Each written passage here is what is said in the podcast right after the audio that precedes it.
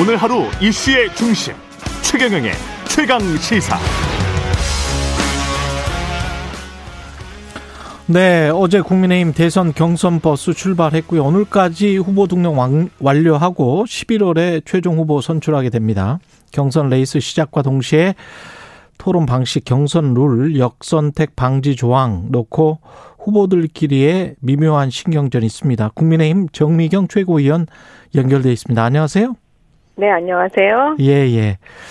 오늘 원래 출연하시기로 돼 있는데. 지금 가다가요. 예. 중간에 차를 세웠어요. 아, 그러시구나. 네, 너무 예. 막혀가지고요. 댁이 굉장히 멀리 사시네요. 수원이에요. 아, 수원에 사시, 그 오늘 차가 많이 막히는가 봅니다. 예. 네, 그래서 지금 현충원에 차를 세웠어요. 아, 그러셨구나. 예. 네. 그, 일단 뭐, 오늘까지 다 12명 정도 등록을 하는 거죠? 경선 후보는. 예, 예. 네. 예. 근데 저 전혀 이름을 모르는 대중들이 그런 네. 분들도 계시더라고요. 전통시장 상인 뭐 이런 분들도 계세요. 원래 이렇게 그 당원이면 다 되는 겁니까? 당원이고 돈 내고 이렇게 하면 되는 겁니까? 아, 그럼요. 아, 그렇게 되는 거군요. 네. 근데 이렇게 되면 토론을 할 때 어떻게 해야 돼요? 12명이서? 아, 그래도 이제 뭐 여러 가지 방식을 그걸 선거관리위원회에서 예. 그걸 이제 만들어내는 거죠.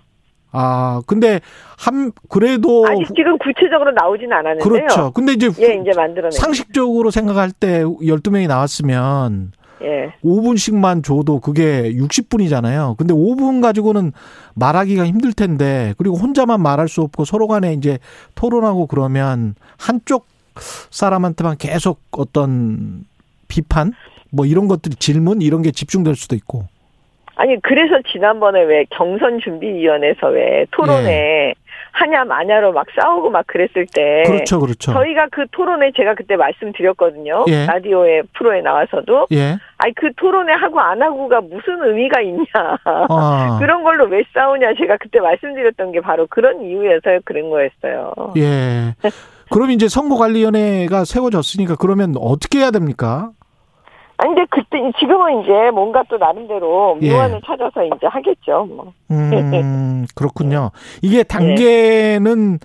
그 단계 그러니까 1차 예비 경선은 국민 여론조사 100%를 반영해서 8명. 네. 네. 그 다음에는 국민 여론조사 70% 선거인단 투표 30%. 30%. 그래서 네. 4명. 그 다음에 최종 후보는 50, 50.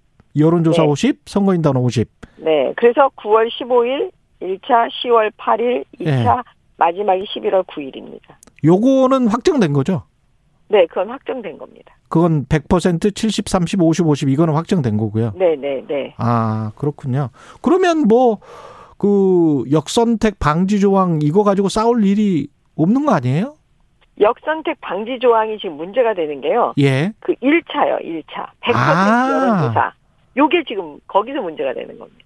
아, 70, 30이나 50, 50은 상관없고요. 예, 그거는 상관이 없습니다. 아, 그렇군요. 그러니까 그, 100% 여론조사 할 때, 예. 그 1차에서 역선택 방지 조항을 넣을 거냐 말 거냐 바로 그 지점에 문제가 있는 겁니다. 근데 그거는, 아, 순위가 그러면 문제가 될라나요? 그러니까, 그러니까 사실은 조금 더 알고 보면은요. 예. 그것도 아무 문제가 없습니다. 100% 여론조사에 역선택을 넣냐, 마느냐에 그러, 따라서. 아니, 어지간한 분들은 다 8명 안에 다 들어갈 거 아니에요, 그렇죠, 솔직히. 그렇죠, 그렇죠. 예. 그러니까 알고 보면 또 사실 아무 문제가 없어요. 예. 예.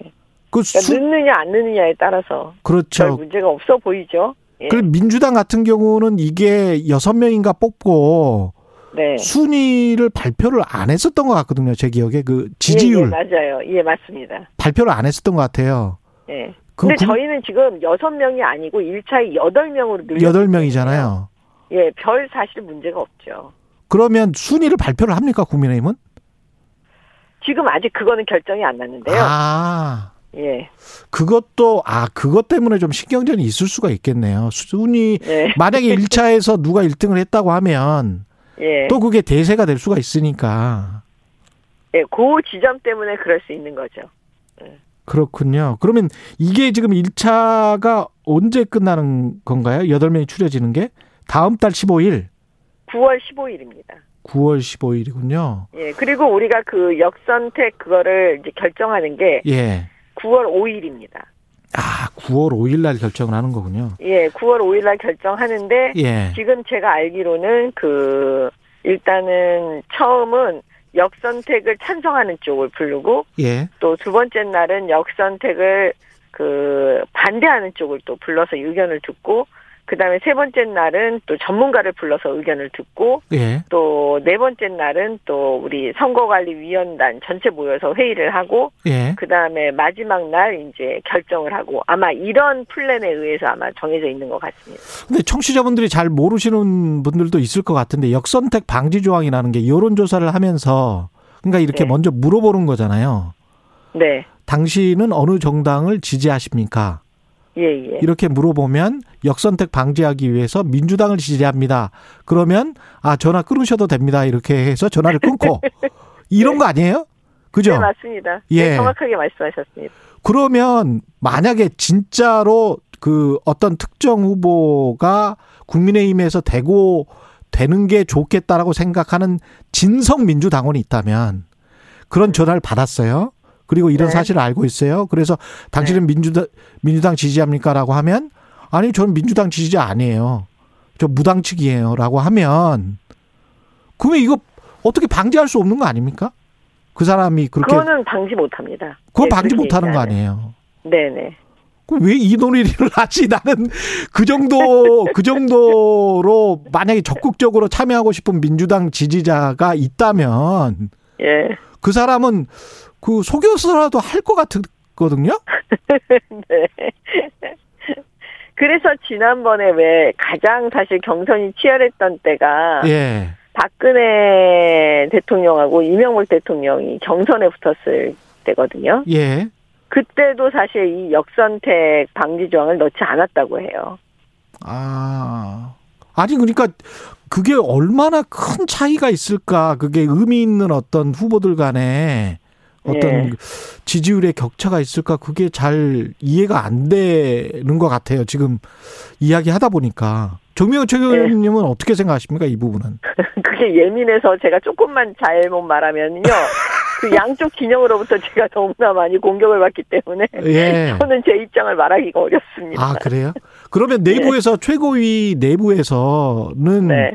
또 잘 말씀을 안 하세요 최고위원들끼리도 이 부분은? 네, 이 부분은 이 부분은 서로 얘기를 잘 안 합니다. 아 그렇군요. 잘못하면 예. 무슨 캠프 대변인 소리를 들을 수 있기 때문에요. 아. 어, 그리고 이 부분은 우리가 입장을 정리를 했어요. 왜냐면 이거는 오롯이 선거관리위원회에서 예. 그 정하는 대로 최고위가 손을 대지 않기로 했습니다. 아, 그렇군요. 예, 예. 그래서 아, 지금 그러면 그 그때 왜 이준석 당 대표와 윤석열 캠프 간에 약간의 좀 긴장이 있었을 때 그때 네네. 보면 최고위 간에 뭐 좀 나뉘었다 그런 보도도 좀 있었었잖아요 캠프. 예 예. 지금은 예. 없습니까? 혹시 그런 지금 분위기? 사실은요 그때 그런 문제가 있었기 때문에 예. 그 그때 당시 이제 그 김기현 원내 대표와 저는 사실 중립적인 입장이었거든요. 예. 그래서 아 이제 이러면 안 되겠다 싶어서 우리가 이번에 선거관리위원장을 모시면서 음. 그 중립적인 인사를 모셨고요. 예. 그 모든 문제를 선거관리위원회에서 다 전권을 그분들한테 드리고 예. 위원장한테 드리고 거기서 해결할 수 있도록 저희가 한 거죠. 아. 다시 한번 이런 내용을 겪지 않도록 하기 위해서요. 근데 예. 역으로 보면 서병수 경준위원장 때는 당시에 역선택 방지 조항을 도입하지 않기로 했었단 말이죠. 예, 예. 그랬다가 정홍원 선관위원장은 경선 룰을 원점에서 재검토하겠다고 했잖아요. 예, 예. 그러면 이것 자체가 그 역선택 방지 조항을 넣지 않기로 했었던 경준위의 입장에서 달라졌으니까 어떤 후보들 뭐 홍준표, 유승민 이쪽에서는 이것 자체가 불공정한 거 아니야 이렇게 나올 수 있는 거 아니에요? 뭐 그거는 이제 각자 캠프 입장에서 음. 그렇게 예민하게 반응하고 나올 수 있지만요. 예. 또 선거관리위원장님 그 입장에서는 또 경선준비위원회 거기서 넘어온 걸 내가 그대로 또 수용한다 이렇게 말하면 또 다른 쪽에서 또 반발할 수 있으니까요. 아, 또 그러네. 예, 그러니까 그냥 선거관리위원장님도 지금 애들 예. 뭐하고 힘드실 거예요. 예. 그러니까 그냥 뭐 원칙적인 얘기를 저는 하셨다고 봅니다. 예. 지금 저 여론조사 추이나 이런 것들도 이렇게 면밀히 당 내에서 보실 텐데 그 무야홍 뭐 이래가지고 홍준표 후보가 확 따라왔잖아요. 예. 어떻게 보세요, 이거는? 저는 이렇게 봐요. 지난번에 예. 그 윤석열 후보랑 예. 이준석 대표가 약간의 이제 그런 갈등 국면에 있었을 때 예. 사실은 그 용감하게 그 홍준표 대표는 음. 이준석 대표 편을 확 들어버렸어요. 그랬죠. 그, 예, 그랬을 때 저는 2030이 그 모습을 보고 아. 그 홍준표 대표의 지지세로 이렇게 딱 간 것 같아요. 제가 보기에도 네. 최경령의 최강 시사 보면 유튜브 댓글에 네. 네. 이준석 당 대표 그 지지자들과 네. 홍 홍준표 후보의 지지자들이 겹쳐요. 보니까 예. 예. 예.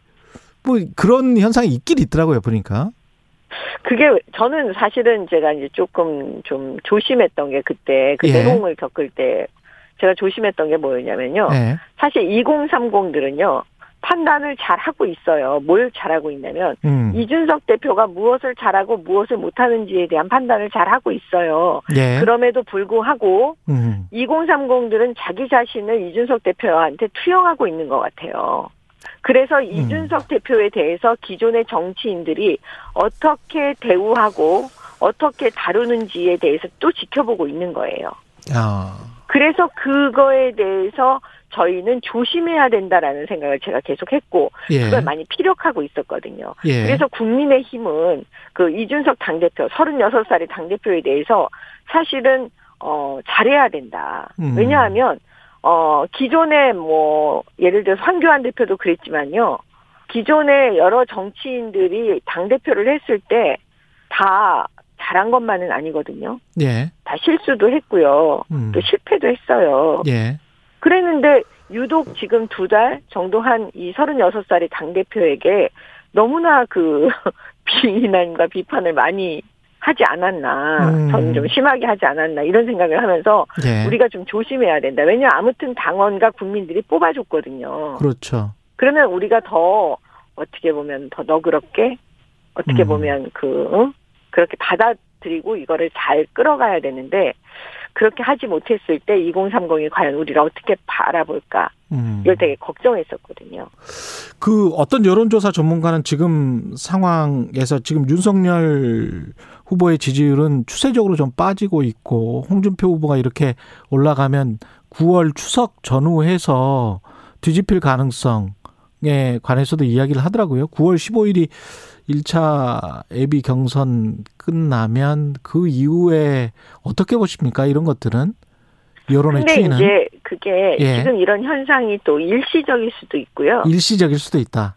네, 그게 예. 이게 이제 어떤 힘을 또 탄력을 받아서 이렇게 계속 그걸 이제 넘어가 이렇게 넘어갈 수도 있고 뭐 아닐 수도 있는데 예. 그건 조금 지켜봐야 되는데요. 예. 또 이제 그 2030의 그런 힘 이준석 대표를 그 지지해 줬다고 해서 음. 그 힘만으로 과연 이걸 뛰어넘을 수 있을 것이냐. 음. 그건 조금 더 지켜봐야 되지 않을까 저는 그렇게 보고요.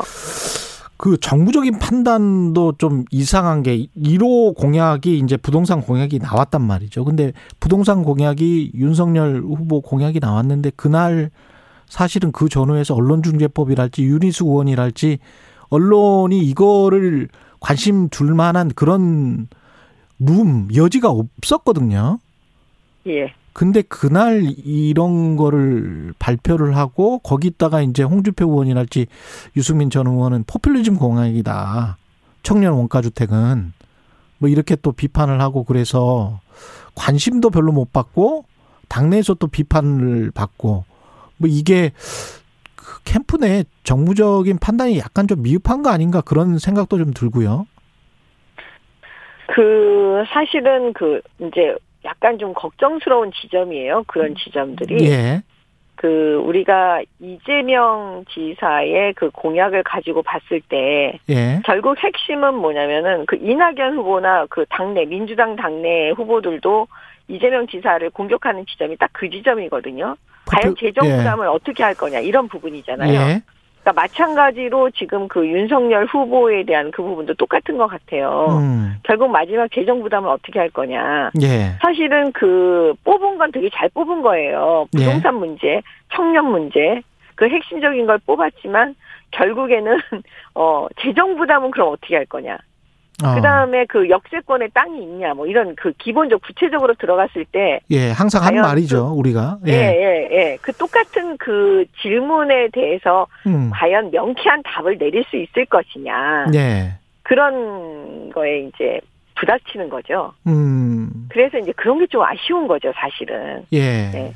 그러니까 그런 허점을 사실은 다른 후보가, 그러니까 음. 홍준표 후보나 유승민 후보가 치고 들어갈 수밖에 없는 구조 가 되는 거죠. 여, 이런 분들은 또 다 노련하시죠. 그렇죠. 노련하죠. 예. 예. 예. 그거는 앞으로 윤석열 캠프가 예. 그이 노련한 사람들에 대해서 더 방어를 할 수밖에 그러니까 자꾸 고민해야 될 것 같아요. 음. 예. 예. 좀 서투르면 이제 안 되는 거죠. 이 윤석열 캠프도. 그렇죠. 진짜 이제 프로들의 세계 들어왔으니까. 그렇죠. 예. 예.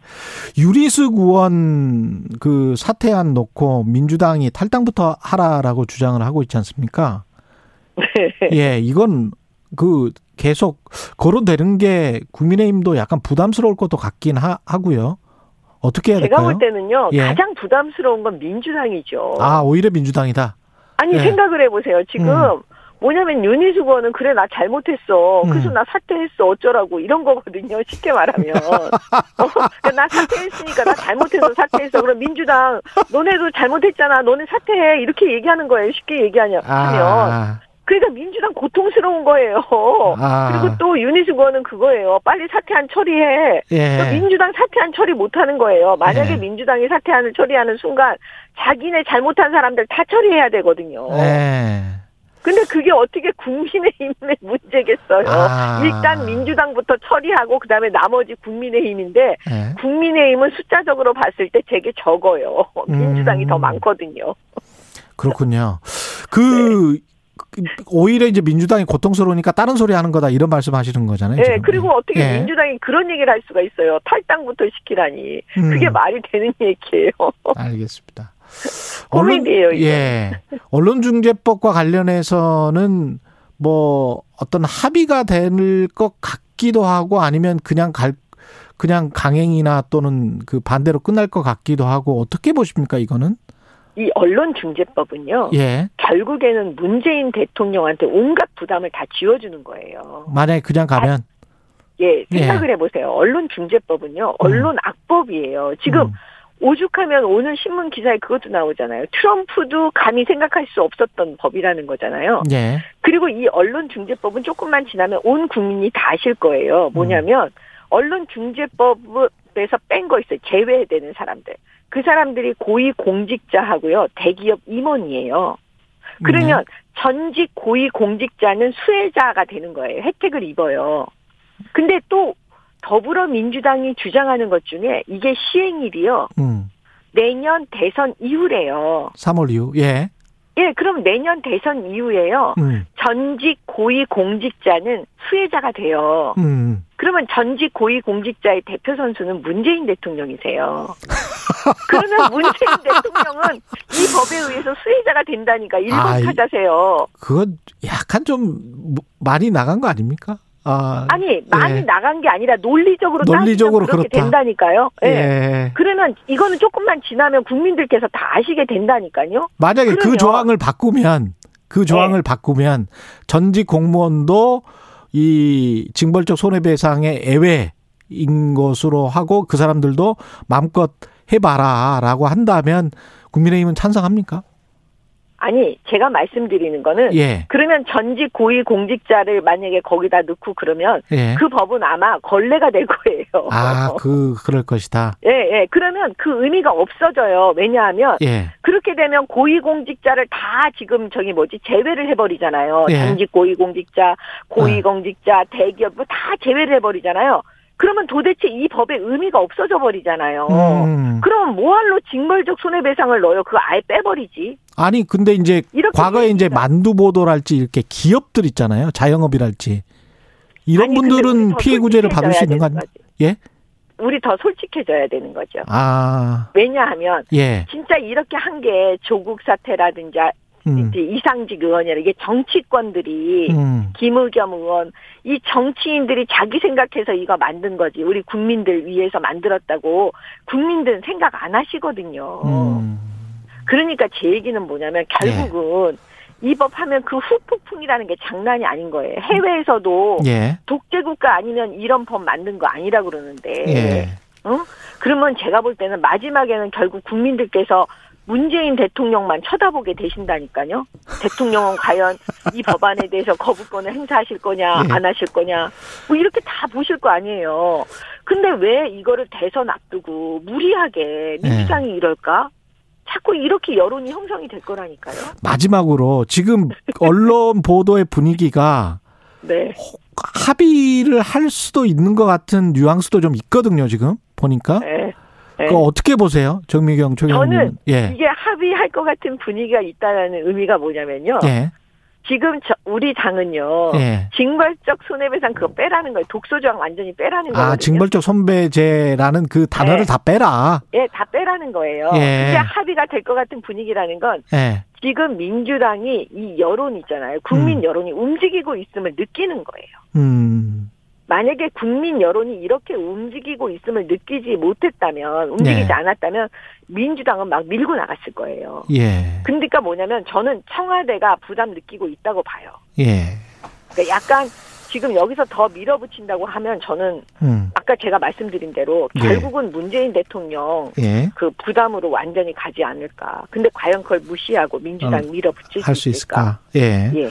알겠습니다. 저는 요 포인트로 지금 바라보고 있습니다. 알겠습니다. 오늘 말씀 감사하고요. 국민의힘 정미경 최고위원이었습니다. 고맙습니다. 네, 고맙습니다.